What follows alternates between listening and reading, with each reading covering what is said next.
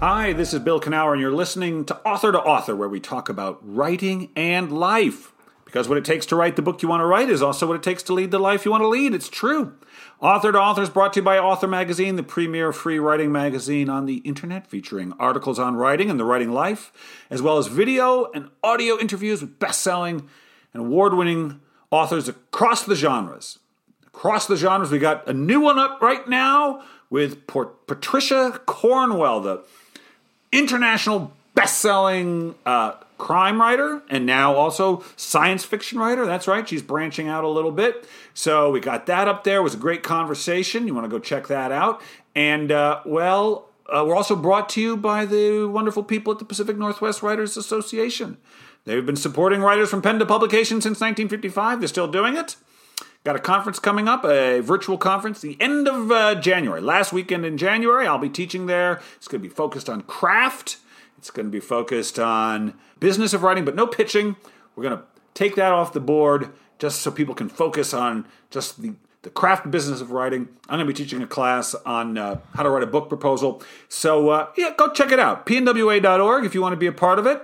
Uh, if you got a little time on your hands the end of the week, go check it out. Hey, I'm also going to be speaking at Laura, Laura Munson's Haven Retreat. So if you're one of Laura Munson's people, I hope to see you then. That'll be great. I do love Laura and I love her retreats. it'll be a lot of fun. So as you can tell, this week we're not live. I spoke to Tara Moss, who was up in British Columbia, and so we recorded it. And uh, uh, very cool. She's um, well, she's the author of 14 books.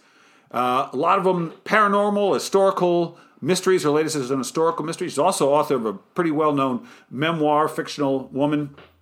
Uh, great conversation about writing and about she spent a lot of early part of her life as a model and what it was like to be a model and also an author, becoming an author. Really interesting conversation. Uh, check it out. Hope you enjoy it.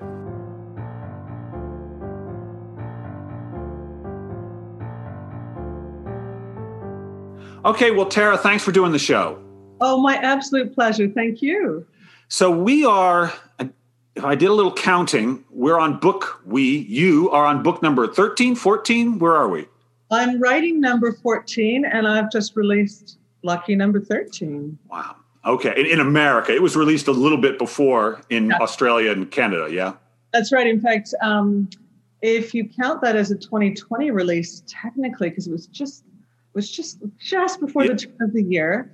Um, I had seven publications out in 2020, which is a, absolutely a record for me.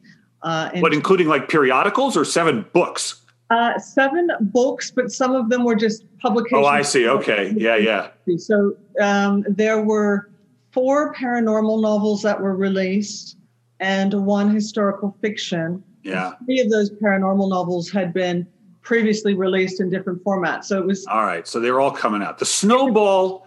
Yeah, the, snowball, snowball career is rolling and rolling, isn't it? Yeah, it was like I know. I thought, well, I'm going to have this personal milestone during a pandemic when I like literally can't meet any readers at all. You know, I, I interviewed. I've interviewed. I interview someone every week, more or less, and uh, I interviewed this young author who's having a who book got to number one on the New York Times bestseller list, and she was feeling so guilty because her life was just taken off right in like March, this past March, when every I was like, look, man, it's not your fault that the world caught cold, yes. you know, and your stuff. And writing is a particularly uh, pandemic friendly career, I have to say, as careers well, go. It is in that you get to spend time in the safety of your own home. Yep. Um, it's an incredibly, um, you know, long uh, process and project to write a novel or a book of any description. Uh, so all these books I've been writing have been years and years and years, yeah. and it's obviously you don't want them coming out in a pandemic when suddenly, you know, publishing schedules change and yep. all the plans that you had, you know, have to be canceled. But I feel incredibly fortunate that this is the career that I have. That there are people reading and supporting writers and artists and bookshops right now. And that's just incredibly important. I feel extremely grateful for it. So it's been a strange time, but I really have to thank my lucky stars and thank the readers out there for the support. So let's talk about your career a little bit. I always think the work we do is so interesting, whether it's this writing work But mm. I think everything we do is connected no matter what. I just think it all feeds into everything. And you started your professional career very young, really. Technically, you were like, what, 14 or 15 when you were modeling? Is that right? 15, yeah, un- underage. I was a minor, which I. That is crazy. That is, you know, it's funny. Someone, uh, this is just the truth. So I was at an advertising agency touring it when I was like 15 as a part of my school, and someone said, Oh, you could model. And I was like, I think back to being 15 and, and what that would have meant. That would have been insane for me. I think it would have, it, which I couldn't have done it, but if I had, I think it would have been crazy. I can't imagine what it's to be so young and get that kind of attention in that very adult world.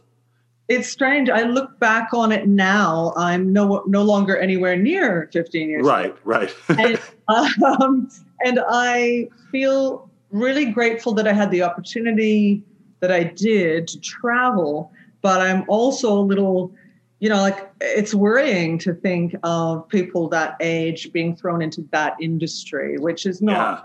You know, not famous for being particularly responsible. No, um, no. As industries go. So I was lucky that I got through it, and also lucky that I um, benefited from the experiences that a lot of people I grew up in school with didn't get to have, like right. spending times time in museums in Europe and being exposed to different cultures and languages and history, um, and get that real uh, fire in my belly for human experiences and travel and things like that. Right. And I just couldn't have afforded to do that if it hadn't been for that career. Sure it wasn't that it was a particularly lucrative career per se, but it was a career that um, involved travel and involved kind of finding yourself always in, with different groups of people in different countries. Right.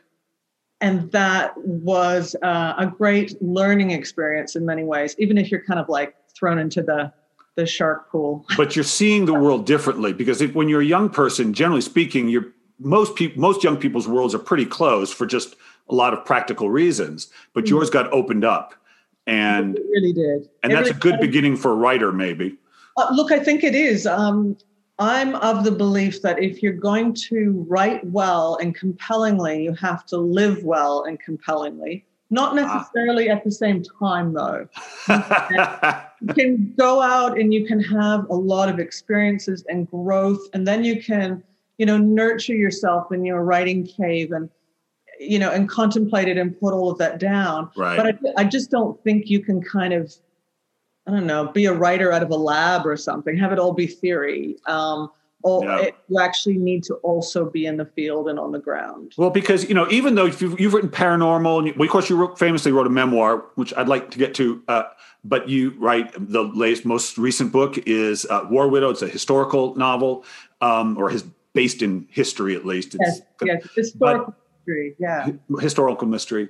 Mm-hmm. But I, I, think just like um, Stanislavski acting method, you know, when I'm when I was writing fiction, I always based it, no matter what was happening, on something I did. If I needed to reference mm. what it would feel like, I would think about something I did and then transpose it to whatever was happening. So it seems to me, no matter what, everything is based is run through the filter of a lived experience you had and then translated to something else, even though you never had to live through World War II or be a detective in 1946 or whatever, right? No, but you're right. You do take your own viewpoint. Well, for starters, there's no neutral viewpoint. You're always bringing yourself to the page. Yes. No matter who, yes. Or what you're writing, it's um, it's a reality of being a writer. Um, I embrace that. I'm happy to bring elements of myself to the page when it fits. Uh, and so my motto, I guess, is to write what you know, but also write what you want to know, want to learn about. Right. I immerse myself in research and get very hands on with my research so that I can expand the experiences I can bring to the page and therefore give that authentic feeling to readers. When they pick up the book, they kind of sense, I think, that the author was actually, you know, choked unconscious for that scene, you know, when I did that research, or set on fire as I was, or spent time. Yeah, you were story. set on fire. I was. Do not try this at home, folks. Very did you have special? Please tell me you had one of those special clothing suits on. You weren't just standing in your pajamas. I was like, I got to feel this. Let's go for it. That would be probably my dangerous research stunt. I've done quite a number of them over the years, but um, I had on fire retardant clothes, but my Okay. head and neck were exposed, and I had aloe vera on, and uh, then they put flammable flammable oils on me. And Was then it worth it? Was it? Did it help? I think it did. I think it did, but that's definitely a one-off. It was like, okay, Oh, good. that was incredibly close, and thank you very much. I have a good sense of what it's like to be in uh, in fire. Um, Wow. my characters are going through. Uh, being choked unconscious, also do not try that at home, folks. But I had an expert helping me with that, who was Big John McCarthy, the Wait, he knocked you uncon. You were what? Unconscious? choked unconscious. Oh, one of those chokehold things. It was a chokehold from Big John McCarthy, who Is he a uh, wrestler? the wrestler, a great big sweetheart he is. And he was at that time as well teaching um, the LAPD um, in Oh, okay. Right, so he's a pro. So he's a pro, and there was like a paramedic nearby because Jesus. that's how they did it. And um, I just I loved it, and I learned a lot from that. But that's definitely like a do not try this at home, folks. All right, so you're all in on the. Well, this book was beautifully researched, I have to say. So you, uh, it was. I don't know what you put yourself through, if anything, but I thought uh, it was clearly well researched. So good on you. Well, I Um, didn't have to be choked out or set on fire for that one, so that was That's good. comparatively a breeze. But uh, re- I guess historical research and historical fiction, any way you approach it, is going to be challenging because you need those extra elements. But you- have to make it. I wrote some historical fiction, and the challenge was always when I would write about stuff about my own life or just about stuff that happened in present day America. I- I didn't need to go find the details that bring that that go from the make it specific about exactly what it was like on a kind of granular level. And when I would try to write about different times, like I don't know exactly what they were wearing or exactly like all the tiny things about life that you clearly went and dug up as much as you could. And that's the stuff that always kind of drove me nuts about the historical is it wasn't just at my ready in my imagination. I had to go find it. I'm a little lazy in that regard, and I didn't want to do it. Well, I don't think that's lazy. I think it's a style of writing, and there's no doubt as well that um, being hampered at times when when you know you have a, a scene that's flowing, the characters are speaking, you you know them like real people at this stage in your writing, and you're going along, and your characters turn a corner, and you go, I don't know what's at that corner. Hang on, a Right. sec. was that building there at that time? Like what? It, it can actually interrupt your creative process Right. that is a, a real risk when you're writing historical. So um, the balancing of research with that creative flow is an ongoing kind of a, a balance that you're aiming for, I guess. Yeah. So let's talk. So 1999 is when you published your first novel. Is that correct? Yes, it seems like many lifetimes ago. Well, yeah, especially writing does that to you. It, it makes you feel like you've, it doesn't age you so much, but it does make you feel like you've lived many lives because each book feels like a such a kind of experience. But okay, so that's 99, Yes. but uh, you had some living before then. Mhm. What was the, I always feel like the writer is always active in us. Where, what was she doing before she was writing novels to try to publish them? Well, when I was 10, I was writing Stephen King style novelettes for my Really? at Torquay Elementary School. Yeah. I really shouldn't have been obsessed with Stephen King when I was 10, but I used to steal the books out of the library. Um, I used to put them back, but they didn't, like me, they didn't like me checking them out because I was only 10. And it was the 80s, and Stephen King, you know, Yeah, he was it. stories were they were big and the taboo of reading something that was a little bit naughty that I wasn't supposed to be reading was an extra pull. Sure. Um, so my response was to start writing Stephen King style novelettes that had choose your own adventure style endings. And I Oh. I wrote them by hand on loose leaf paper and I would show my classmates at the end of the day and Uh-huh. they would tell me which choice they were making and I'd go home and write the next. Wow.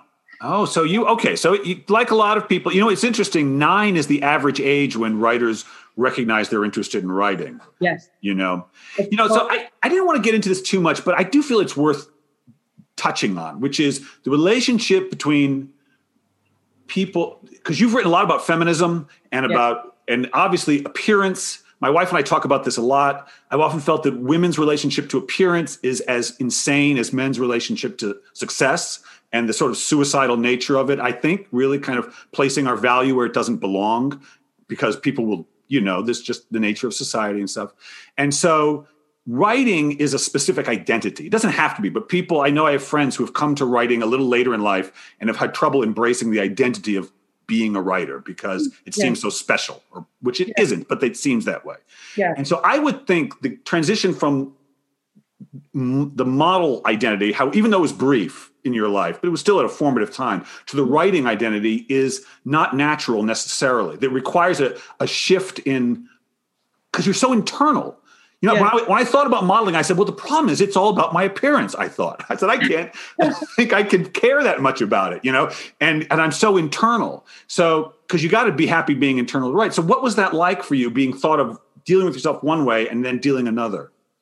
Look, for me, it was very easy because the um, the introvert, the writer, was there before. She was the, always there. Model, she was always there. Okay. Um, but like we often do, when little girls walk around in our neighborhoods, people will sometimes come up and say, "Hey, you should be a model." Yeah, yeah. Say, hey, you should be a novelist. Or, right. Yeah. right. It just doesn't work that way. So I right. got feedback quite early and then was scouted by an agent and there you go suddenly right. i was on right. this this journey, but I still wanted to be a writer. My being a writer was my dream. So the so that was it. I'm just sorry to interrupt, but that was like that was always the the the sort of that was there underneath the whole time.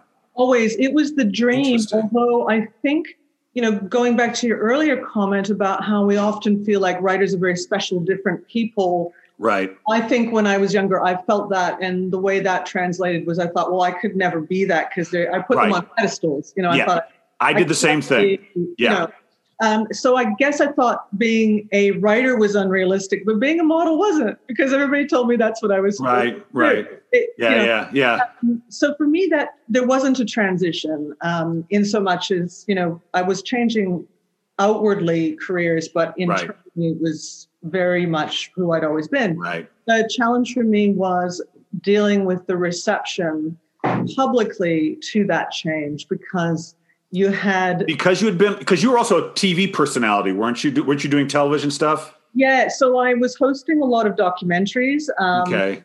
I'm uh, I'm factual girl, as they used to call me. You know, okay. I'm very fascinated by real life and research. So right. I was doing um, hosting National Geographic programs and, and things like that.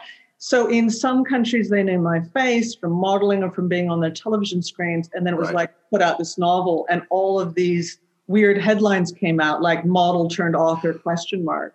Right. It was weird because it was like no no i've always been an author i just do different things to pay my rent. But it's because it's the it's, they just like it's sort of like no that that's not two things people are supposed to be able to do. It's a separate you know the, the two things aren't linked. Because if, if you just been whoever and wrote a novel, no one would have cared, and they would have said, "Oh, she's pretty, but she's right. Who cares, right?" It's but no, you had been a, made a living at it.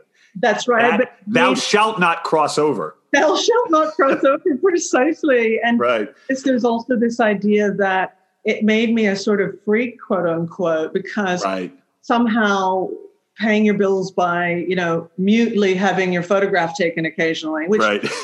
pays well but doesn't necessarily pay very consistently. Right. Somehow that meant you couldn't string words together or you didn't have an internal life or a whole right.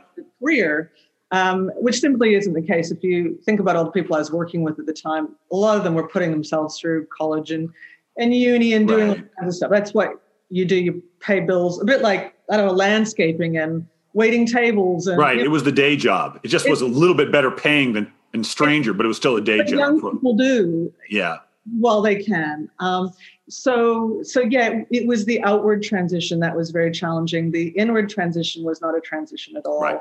And I guess the the kind of moment when that really was the most extreme, and I write about this in my memoir, The Fictional Woman, was when I was dared to take a polygraph test, a lie detector test, to prove that I write my own books. Ah, is, what? Who did that?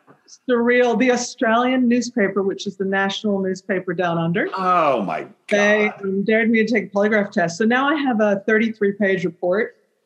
Guilty as charged, I am an author um, and, and earn the title, the dubious title of um, first scientifically proven author. I don't know. Like, is that a thing?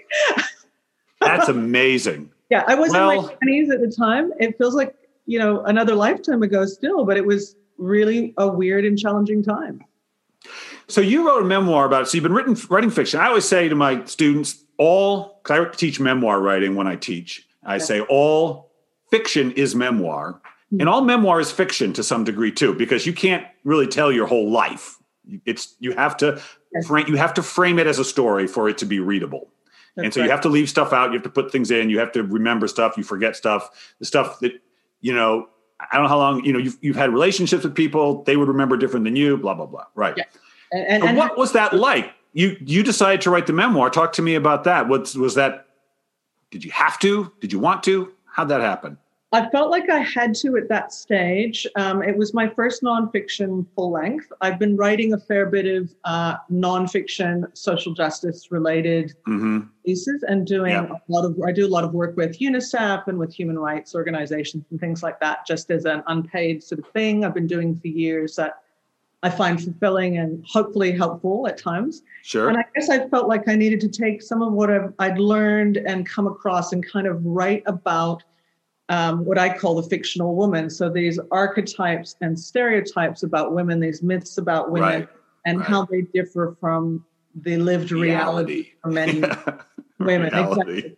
And what I found that I was doing as I was writing is I started to put myself into the book. It wasn't that I out Oh, interesting. memoir. I was Okay. trying to uh, write about these archetypes, and I found that I was using personal experiences as a jumping off point to the larger picture.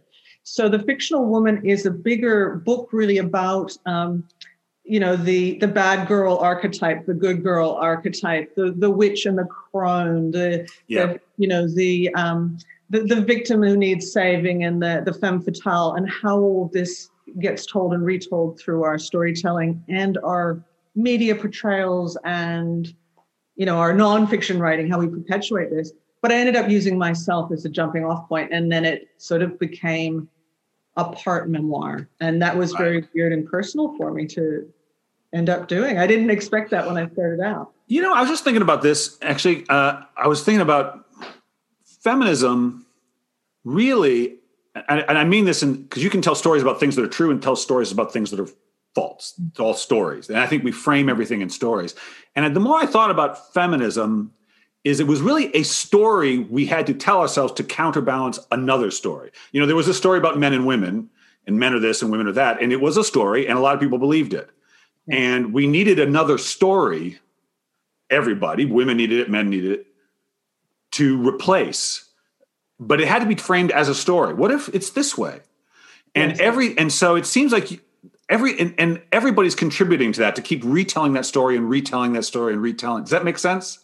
It does. Look, I think it's I think it's that and um, it's an attempt at truth telling. It's attempt at rebalancing to Yeah. find uh, something closer to reality after there's Yeah. been such a long, uh, you know, centuries of, you know, some would call it propaganda, some would call it, um, you know, everybody can have their personal beliefs, but once those beliefs are enshrined in law and in you know, in the institutions um, or public institutions, and that affects a particular demographic of people, in this case, women and girls, but you can say equally when we're talking about issues of race or disability.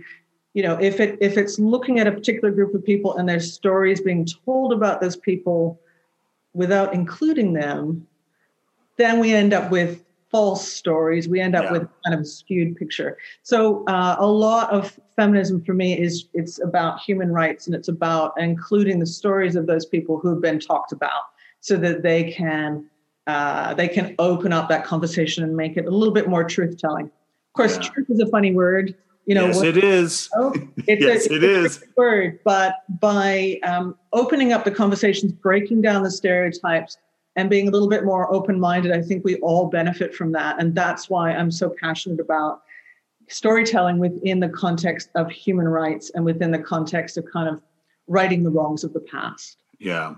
Yeah. You know, I have to remind myself. So I write personal essay and memoir. That's what I do now. And, Mm. and I have to remind myself that all I have to do is tell the truth. Now, what I believe to be like I don't have to make it bigger than that. I'm always been a storyteller. and There's always an inclination in me to kind of want to jack things up to make that story interesting, even when it's about my own life. But and the more I can remember that just tell the truth and it mm-hmm. will be dynamic enough, it'll be profound enough, it'll be interesting, like the truth. Not don't you know what I would say when I write memoir, don't brag, don't complain, don't brag, don't complain. Find that truth and it will be enough. It will be moving enough. I have to remind myself of that every time I sit down to write, I think.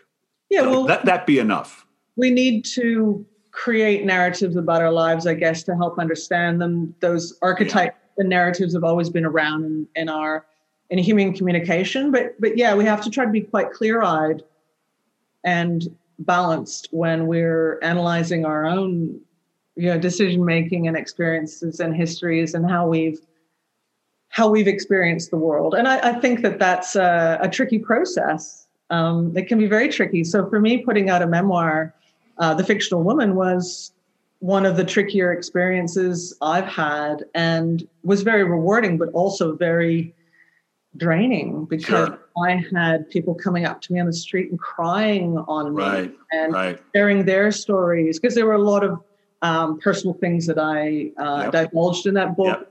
As yep. part of, I mean, I thought I can't write a book about women's experiences without talking about violence against women or without talking about sexual assault because it's just so common yeah. and it was something I had experienced. Yeah. So I included it. I did, it's not a book about that, but it it it did end up being part of it, and so that people just connected with that, yeah. and it opened up the floodgates. And yeah.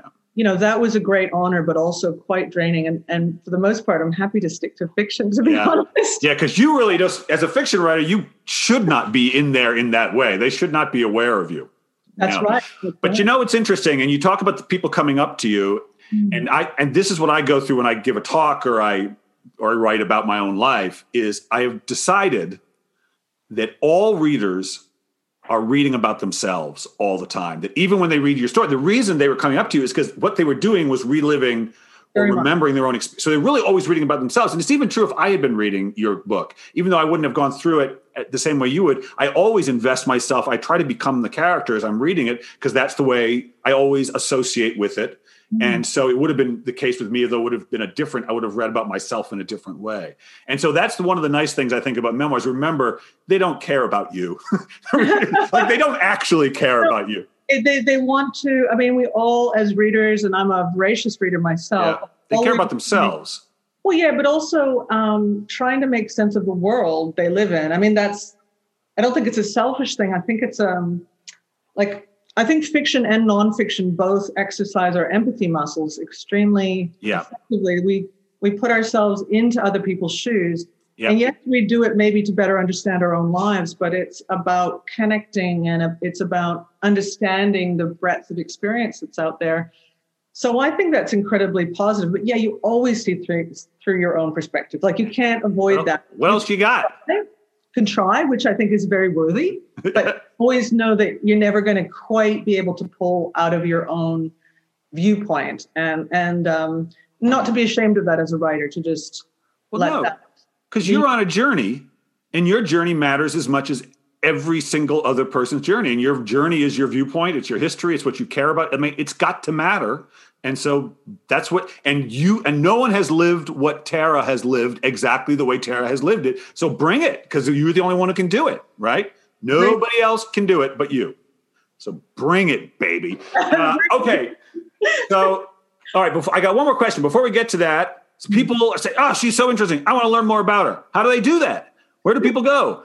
They want to get your books, get you to speak to them. Hey, do will you do uh, Zoom book groups? Would you do that? Oh, absolutely. Yeah, okay. I I love doing Zoom book groups. I love speaking with readers. Um, I kind of laugh. I don't have a business card. It's just like Tara Moss Internet. You'll find me. Um, yes, you will. I I, know, can, I can speak to this. you can speak to that. Yeah, uh, there's a lot of me out there. You look, um, go to taramoss.com. Um, go to find me on Instagram at Tara Moss Author. Find me at Facebook and Twitter. Okay. And um, I'm always happy to engage. Um, I love speaking to other readers and other writers and just uh, people who are interested in the world and have questions and want to learn because I'm one of those people too. Um, I'm constantly looking to to broaden my understanding of the world, and I think uh, speaking with readers and other writers is a great way to do that. Excellent. All right, good for you. Okay, one more question. Here's what I want you to do. Okay. I want you to finish this sentence. Ready? You, you look ready. Okay. If writing has taught you anything, it's taught you what? That it's going to be okay. Hey, you know what? That's funny. I, I say when people ask me what are my essays about, they're always about the same thing. It's going to be okay. It's going to be okay. Be okay. It's true. How do you how has writing taught you that? Well, one thing about writing a book is it's a long process, really, really long.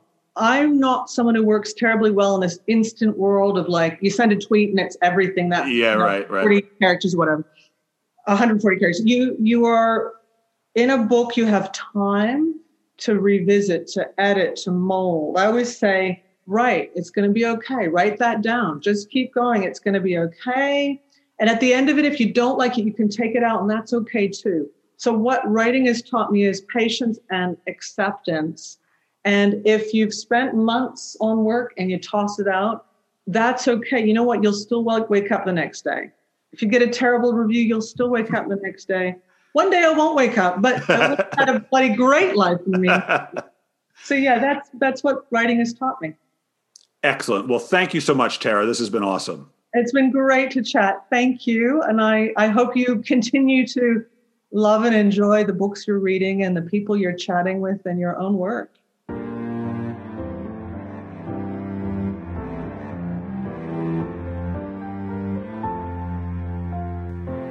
All right, so there you go. Everything's going to be okay. It's true. Everything's going to be okay. Everything's going to be okay no matter what. So, uh, listen, I'll see you again next week. I'll be back with another great guest. I want to thank my producer, RJ Jeffries. Thank you, as always. And uh, till next week, go find something you love to do and do it.